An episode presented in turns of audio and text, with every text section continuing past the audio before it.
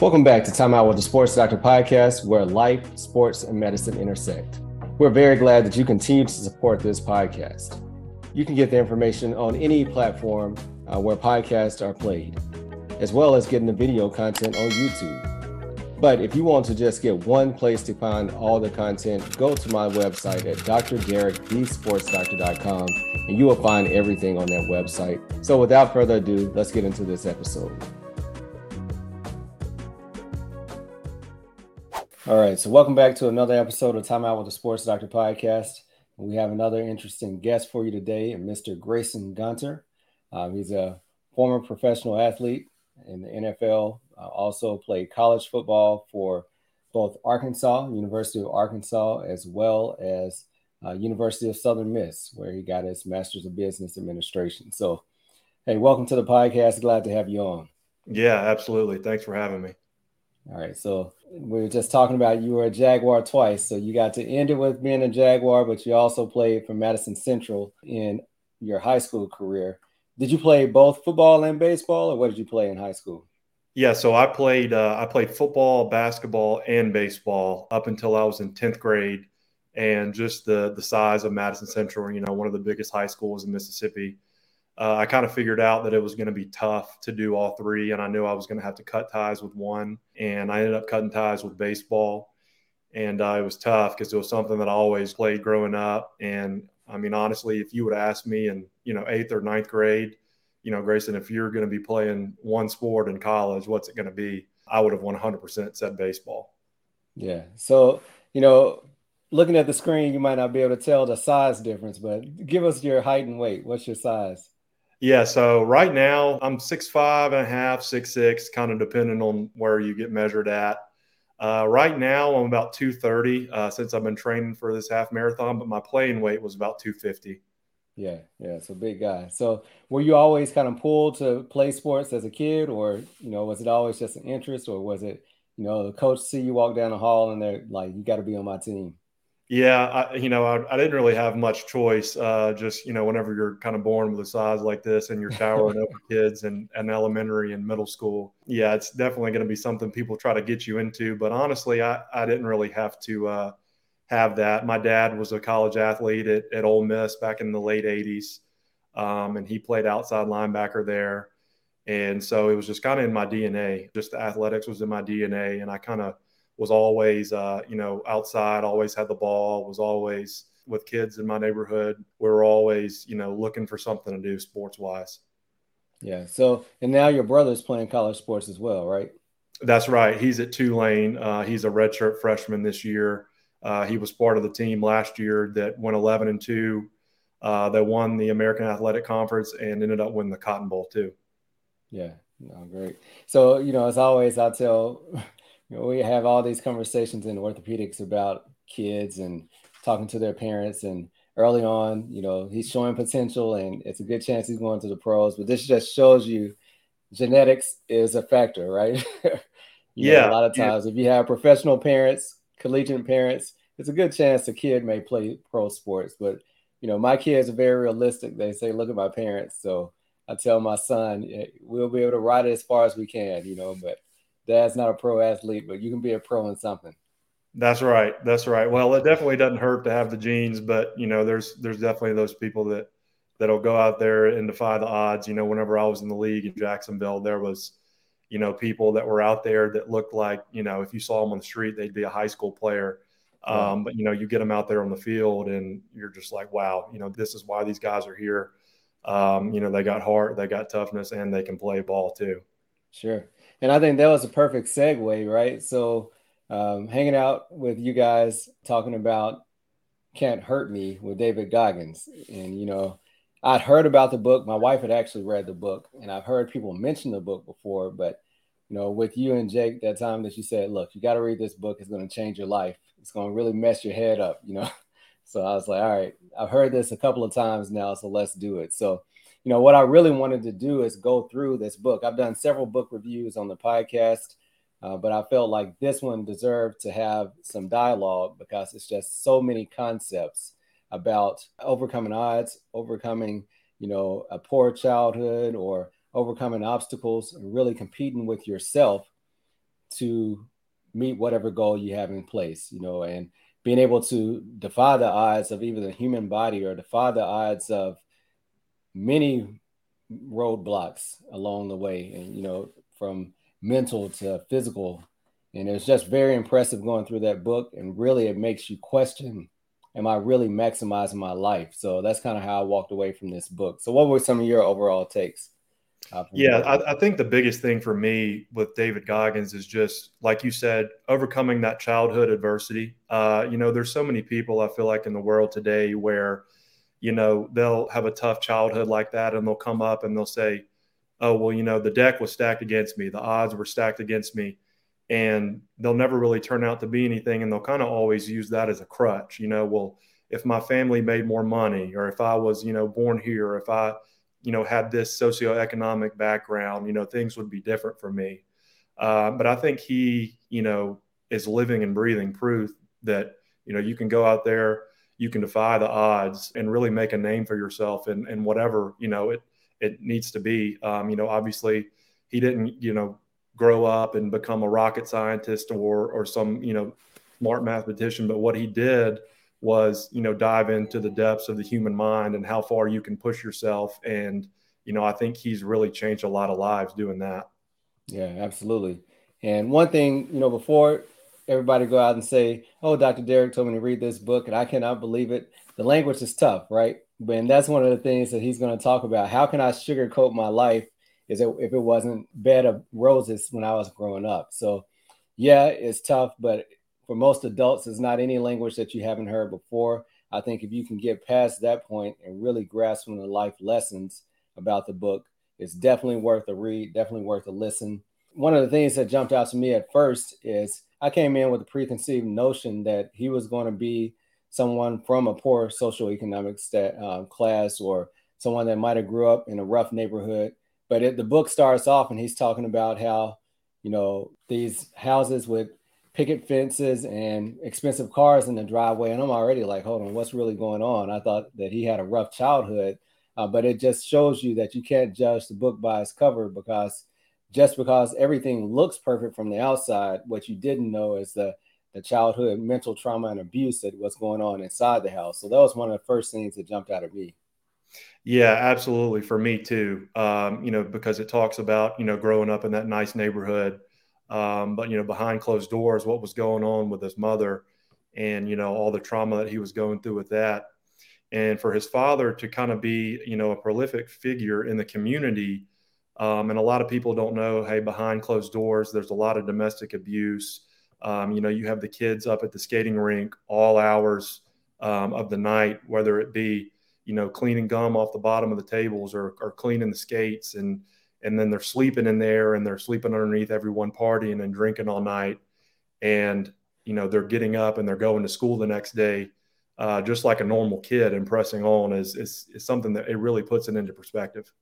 Yeah. And, you know, that was one thing for years and years and years. He carried that trauma. And I think so many of us carry things from our childhood and never even really want to approach it ourselves, nor do we want to get help. And we just try to shut it away. But even after he achieved all these goals from becoming a Navy SEAL and basically doing every special ops that you can do in the military, he still was going back to that broken child, which was impressive. And it wasn't until he was able to overcome that that he was able to, you know, really find some gratification in all the achievements that he made. Yeah, that's right. And just going back to what you said earlier, you know, whenever it talks about the language in the book, I, I think it's kind of interesting and funny at the same time that at the beginning of the book, you know, in the introduction, it says, you know, this is not a self-help book. This is not to make you feel good. This is this is about unleashing uh, unleashing your mind and you know kind of unlocking your demons and tapping into that to that trauma and kind of what makes him tick and i think it's really interesting. I just got done reading his second book that that got published uh, at the end of 2022 it's called never finished. I think it's a perfect title for his book because he truly is the definition of of never finished. You know he talks about his, his knee problems that he was bone on bone and that's kind of what he was born with. And people think you know oh goggins is running all these miles and this is really the wear and tear on his knees. This is why, you know, he's having so much pain, but he was born like that. And you know, whenever he he went in to get his knee scoped and he got he encountered a little bit of trouble with it, you know, he said, "Well, if I can't run, then I'll bike. If I can't bike, then I'll swim." He's constantly finding a way to change the game and revolutionize and really see how far he can push himself. Yeah, and I mean, like you said, pushing himself. I was thinking that in the beginning, okay, he's trying to be a Navy SEAL. And as we know from the book, it took what three times to even get through that. Not because he couldn't physically do it, because he was having health problems, or um, the one time he messed his knee up, and he kept going back. And that I think about some of the hardest training that I have to do in life. I often joke about med school. Okay, I did it once, but definitely wouldn't want to do it again. I can only imagine if I made it to graduation day and then had to start over with med school or start over with some of the other grueling things that I've done in my life, would I ever go back? And the answer is probably no. And not only did he go back multiple times to become a Navy SEAL, but he went on to, you know, because once he figured out, okay, I can be a Navy SEAL, he said, I want to do special ops for the Army. I want to do, you know, this uh, special op unit and that special op unit, and kept trying to just up the ante because once he thought that he was going to become a Navy SEAL, he was going to be the toughest, strongest guy in the world. And then once he got there, he still would just kind of diminish that achievement and say there's got to be more. So talk about that feeling of it's got to be more. What did you think about that? I think, you know, that's just one of the many interesting parts about him. You know, whenever he talks about always doing more, I was recently uh, listening to an interview and he was just talking about, you know, Goggins, do you ever feel like, you know, my work here is done? Do you ever feel like you've done enough? And he says, at the end of the day, he's doing this for him to see how far he can push himself mentally. But at the same time, he's doing it for other people out there in the world. You know, he'll get emails, tons of emails, calls, people coming up to him these conferences saying, Hey, Goggins, you know, I went from being a couch potato to now I'm, I'm running half marathons, I'm running marathons, and it's all because of you and he talks about, you know, there are days that he doesn't want to get up and he'll wake up for that 4 a.m., 5 a.m. run. And, you know, he'll wake up and he'll look at his shoes, he says, for 30, 45 minutes to an hour. And he doesn't want to do it, but he says he always does. And I think that's that's really just playing into that mental discipline that he has and just kind of going the extra mile for other people. Yeah. So you you know, you've been a collegiate athlete, which is a lot. You have to be a student, you have to be an athlete, you have to push through injuries. You've dealt with injuries. And, you know, one parallel he always draws in the book is an athlete with an injury, right? Whether it's a knee injury, a broken bone, or a broken foot. And they say, oh, I got to be a warrior, I got to push through this. But he took it to a whole nother extreme.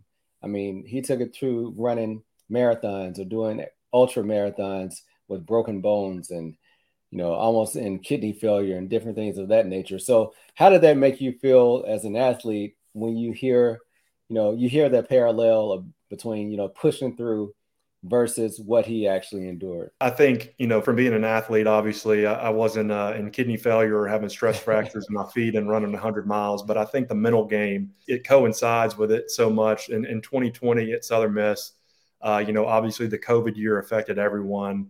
Uh, but I think it affected Southern Miss more than anything. We lost our head coach after the first game of the season. He was let go. We had an interim coach come in to coach the next four or five games. He actually took a job at another university that was playing in the spring. Um, we had three head coaches in one season. We had numerous games canceled uh, that you would practice all week for. You would go to get on the plane, and they would tell you, hey, guys, we did everything we could. We just couldn't make it work with the numbers. So I think, you know, going through a grueling season like that, a lot of people don't really realize how grueling a football season is because you right. go from fall camp, you go right into this grueling season, and there's really no breaks, you know, all the way from, you know, end of July until December, January, kind of figuring out. So you definitely have to kind of master the mental part of it, you know, just as much as the physical part. So talk about, you know, you brought up a great comparison because that's your master, that's your graduate year, right? So you've already been in Arkansas you know that you have a, a potential of being a professional player. And I'd imagine you went to Southern Miss to put up good numbers so you could be, you know, drafted or picked up as a free agent in the NFL. So what's going through your mind at that point where you like, okay, this season's kind of going up in smoke, and this is my last chance? Yeah, so it, you know, it was it was really tough. I had to do a lot of soul searching, had to do a lot of praying, had to do a lot of talking with my parents. It was an interesting feeling that I had never really experienced before growing up, being an athlete. Kind of lost my love for the game a little bit. And that was really difficult for me. You know, I had to lean on peers, I had to lean on, you know, the word and, and people, you know, kind of in my inner circle to kind of get me through that. And, you know, I, I did, I was going to be granted an extra year um, with the COVID year, the 2020 year uh, not counting essentially. Uh, and I knew in 2021 I would have an opportunity to come back. I wasn't sure who the coach was going to be. But at the end of the day, I just kind of had to look myself in the mirror and say, you know, is the NFL something you want to do? You know, obviously I knew it was a possibility. And if it was what I wanted to do, I was going to have to stick it out. I was going to have to be there for my teammates. Uh, and I was going to have to give, you know, my absolute best effort every day for me and for them also. So you did come back in that 2021 season? I did. I did. I came back for in the 2021 season and I played for uh, Will Hall. Gotcha. So that was his initial year coaching at Southern Miss, right? That's correct. Yeah. So one thing about athletics is that people take it for granted. They see you put on your uniform, jog out of the tunnel, and go onto the field. But what they don't know a lot of times is what you're overcoming, right? Even though you might not be injured enough to miss a game, at this point in the year, you know, six, seven, eight games into a season, it's very few healthy athletes in the locker room. And, you know, you have to mentally be tough enough to play through some pain, play through some discomfort. You know, if you're hurt enough, we're going to hold you out. But there's no such thing really at this point as having a, a, completely healthy athlete. Everybody's kind of taking some bumps and bruises along the way. So just kind of talk about the mindset of playing through pain and playing through discomfort. Yeah, I think the biggest thing to learn, you know, especially as a college athlete, because the game is just so much more physical. Uh, there's a big difference between being hurt and being injured. And I think you have to, you know, kind of have an honest conversation with yourself. You know, am I hurt? Can I go out there and still give my best effort? And, you know, if you're injured, you know, that you really can't get out there and play. But like you said, there's going to be no one that's 100% in the college football season. You're fighting to be as close to the 100% as you are, as you can be. And, you know, you have to really lean on your trainers, your athletic training staff during that point, and you have to be honest with them and they'll kind of point you in the right direction of, you know, what, what's, you know, are you going to be able to be safe out there to protect yourself but I think the biggest thing for me, I know at Southern Miss my last year, I, had a turf toe injury and a groin injury uh, that kind of limited me. But I was, you know, I was honest with myself and I said, hey, you know, I can play through this. I think I missed maybe one game to kind of get myself back right and have enough strength to where I could go out there and kind of protect myself if I needed to. And I would kind of have to battle through those weeks. And, you know, whenever it came to Saturday, you know, the trainers would do whatever they needed to do uh, to get me ready to play. But, you know, I think it was, you know, probably midway through the season on, I was really, you know, not anywhere near 100%. But I knew that was my senior year and I was going to have to go out there and, and, you know, grind if I wanted to be on the field. Yeah, absolutely. And like you mentioned, leaning on your staff, and it's really a relationship because I have to know as a physician that I'm doing the right thing for you. But at the same time, I have to be lenient enough to understand your predicament. And if it's not something that's going to put you in jeopardy of further injury, you know, there's a little leeway there for sure. Yeah, yeah, absolutely. I think being transparent, you know, with the training staff is the biggest thing. You know, you guys know more than anyone. Um, you know, y'all are there to help, but at the same time, you're not mind readers. Right. Uh, you have to go and you have to be transparent and you have to be honest and know that, you know, you always have the athlete's best interest in mind. Yeah. So it's funny because that's one thing about this podcast and talk, having the, the genuine conversations with people. The stuff that I said I was going to ask you, we haven't touched any of it yet, right? Mm-hmm. about, you know, but I, there are a couple of things about the book that I want to touch on. And one of them is the accountability mirror. Because many times, just in life in general, in sports or in on the job or in relationships, we look for a person to hold us accountable but David Goggins talks about the accountability mirror. So let's kind of break down that topic. What do you what does that accountability mirror mean, you know, from your perspective and kind of what he talked about? If you're enjoying this episode, don't wait to the end to share it. Share it now. Share this with a friend or a colleague that you think might find value in this information. And then also make sure that you click and leave us a five star review and give us feedback because we really value your feedback and your input. Now, back to the episode.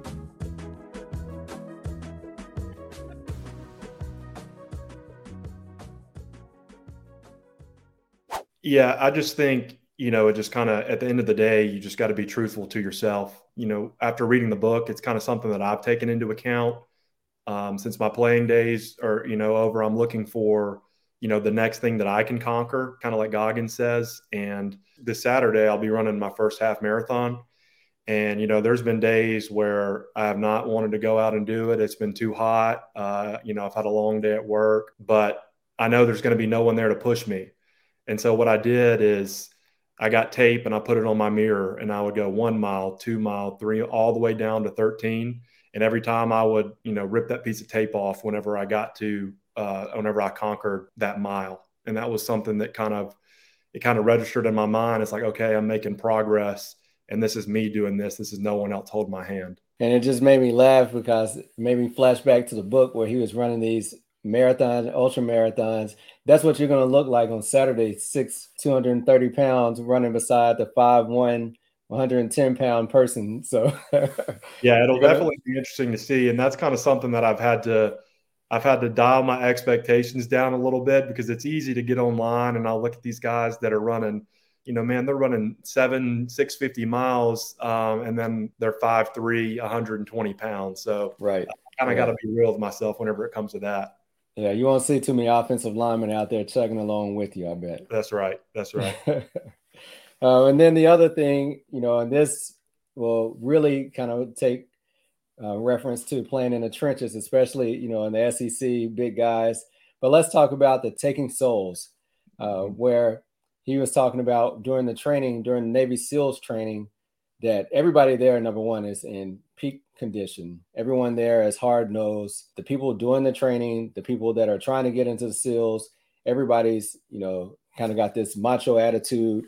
And the taking of souls he talked about with his team is where when it would get really tough and the conditions were the nastiest and everyone was tired and he knew that the commanding officers were trying to break them that's when he would start to chant louder or that's when he would try to uh, do an extra rep or try to show that his team had the mental toughness as well as the physical toughness that they were not going to be denied. So just kind of talk about that concept and kind of how that tied in with your playing days. Yeah. So whenever you get to the college level, like I was saying earlier, there's going to be so many guys that are just as talented as you. You know, you go from being the guy in high school where you know maybe your talent can kind of you can get away with you know not being as disciplined or not being as tough or physical you know, whenever you get to the college level, everyone's just as good or better than you. So what I kind of had to lean on whenever I was, you know, coming in as a freshman, I was extremely undersized. I would have to lean on just just being physical in my mindset of of wanting to block. I had a tight ends coach that explained it to me, and it, it really stuck and it made sense the older I got. But he said, I can teach you all the technique in the world, but at the end of the day, you got to want to block. And whenever you line up from that guy across from you in those trenches, especially in SEC play, he's got to know that you're coming every single play. And just kind of that taking souls aspect is, you know, if you show, you know, one ounce of weakness or, you know, that you're tired or you're hurt, you know, that's like blood in the water for those guys. So, you know, you may be hurting, uh, you may be tired, but at the end of the day, you can never show it on the field. You can never show weakness to your opponent. Yeah. Yeah. So I think the showing of weakness is one thing. And then, at some point, it's funny. Marshawn Lynch i made this joke the other day when he's talking about if you hit a man in the mouth repetitively enough, he's going to fold, right? And once you keep showing someone that, hey, no matter what you throw at me, I'm going to keep coming back. Sooner or later, they're going to get tired of trying to break you or find out that, hey, okay, this guy's just crazy. I'm not going to mess with him anymore because it's not fun anymore. So, uh, yeah, I think that was also a good parallel to that. Yeah, exactly. Exactly right. Um, and then the, another thing is uh, removing the governor, where he talked about, you know, we have these mental blocks many times. Of course, you're going to be physically tired or physically stressed, but typically your mind tells you to shut down before your body is actually physically unable to complete whatever task it is. So, talk about that removing the governor in your mind to unleash the uh, potential that you didn't really know about? This is actually one of my favorite things that he talks about in the book, and, and he really he relays it into you know having the car and everything. He relays it in and kind of paints a really good picture, and it's something that I didn't really notice until I dove into this book and really started you know figuring out how Goggins thinks about things. But you know, kind of whenever you're doing a task, and I, I've kind of been more conscious about this lately since I read the book. But whenever you really step back and think about what you're doing, you know, whether you're whether you're running, you're biking, you're swimming, you're just doing whatever it is in your day-to-day job, think about, you know, how does my body feel right now? And, you know, what is my mind telling me? And if you can kind of separate those two things, you know, you'll be shocked and floored about what you can accomplish. And I think Goggins is living proof of that, of what he's done, you know, whether it be, you know, the 100 mile race with no training or the running with the stress fractures uh, through Badwater and 120 degree weather. You know, the, the human body is so, you know, it can adapt to change and it can do, you know, way more than people think. Um, and so I think, you know, that would be my challenge to anyone listening or anyone who reads this book you know, next time you're doing something, kind of try to separate the two. You know, what is my mind telling me? What's my body? And, you know, always try to go one more. Yeah. Yeah. And if you do that one more enough, you'll be surprised how far that'll take you.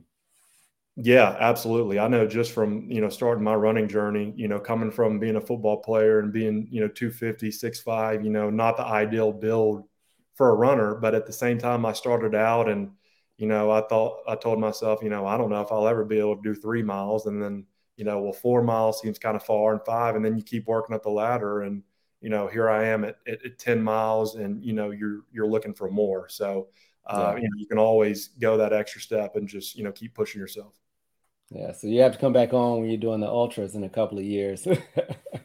yeah. We're, uh, we're going to do, we're going to, see what happens with the half marathon, and we'll just uh, we'll keep putting one foot in front of the other and see what happens. There you go.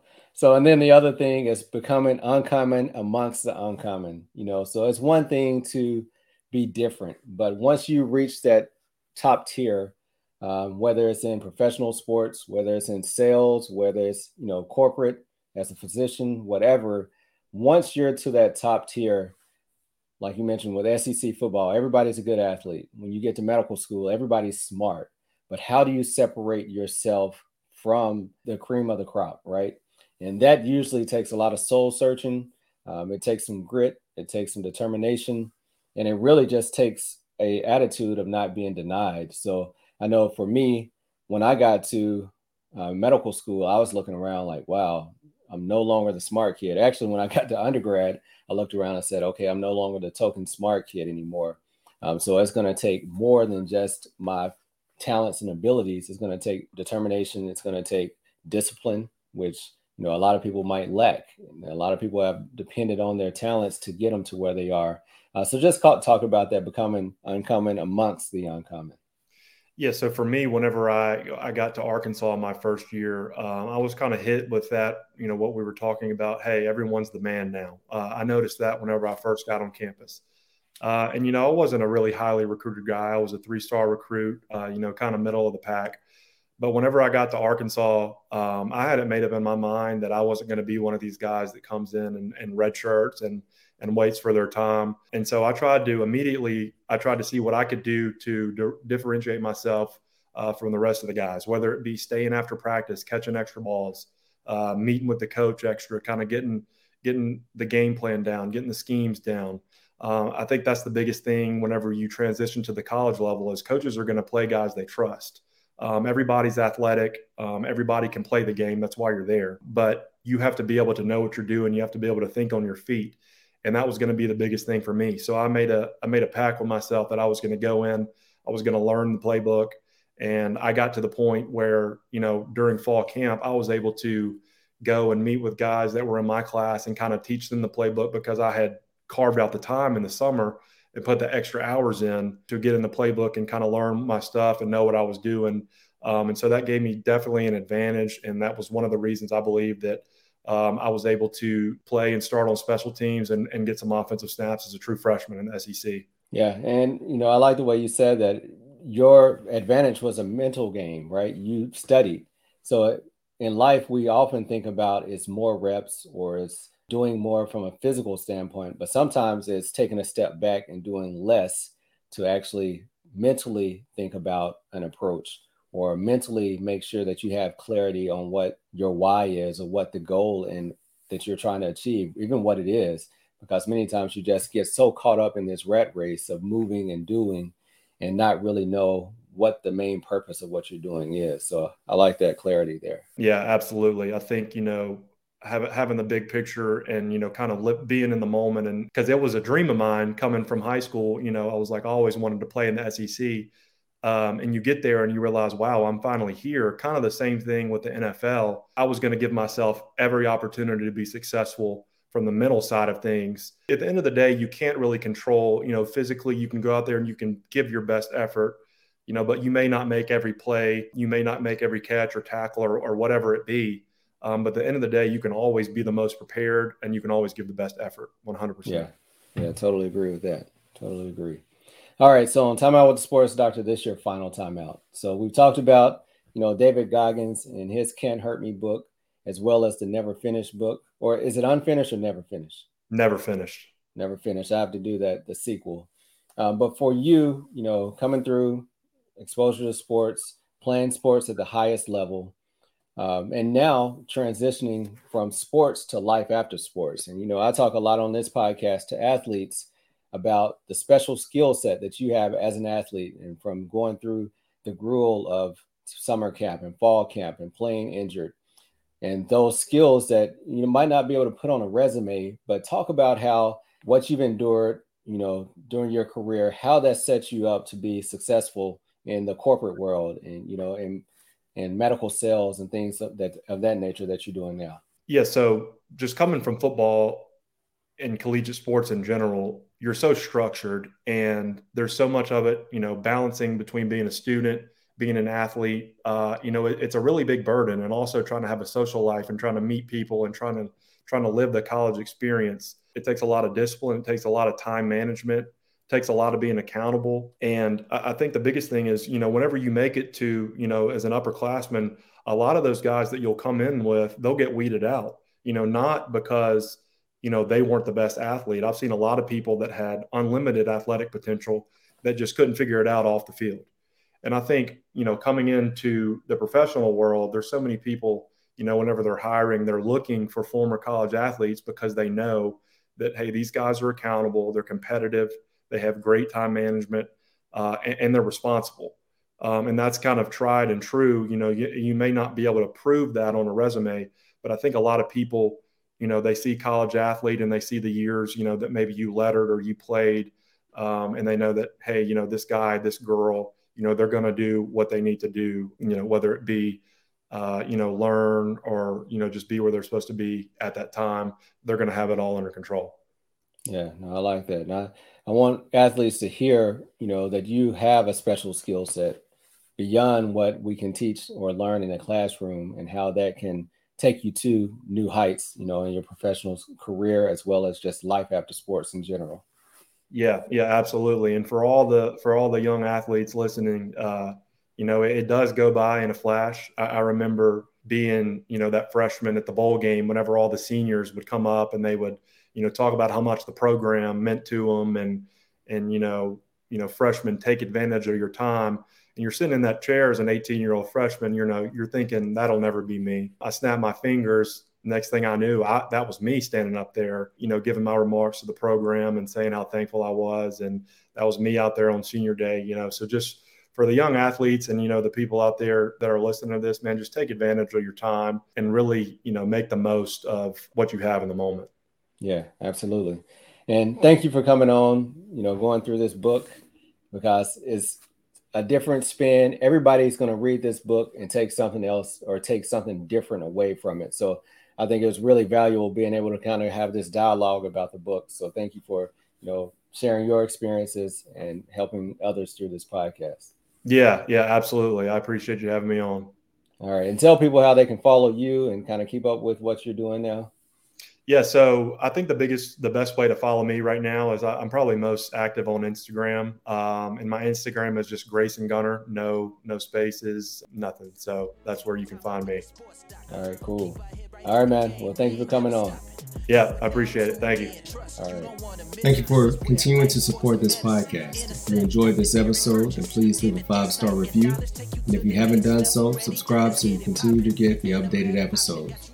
Until later, peace.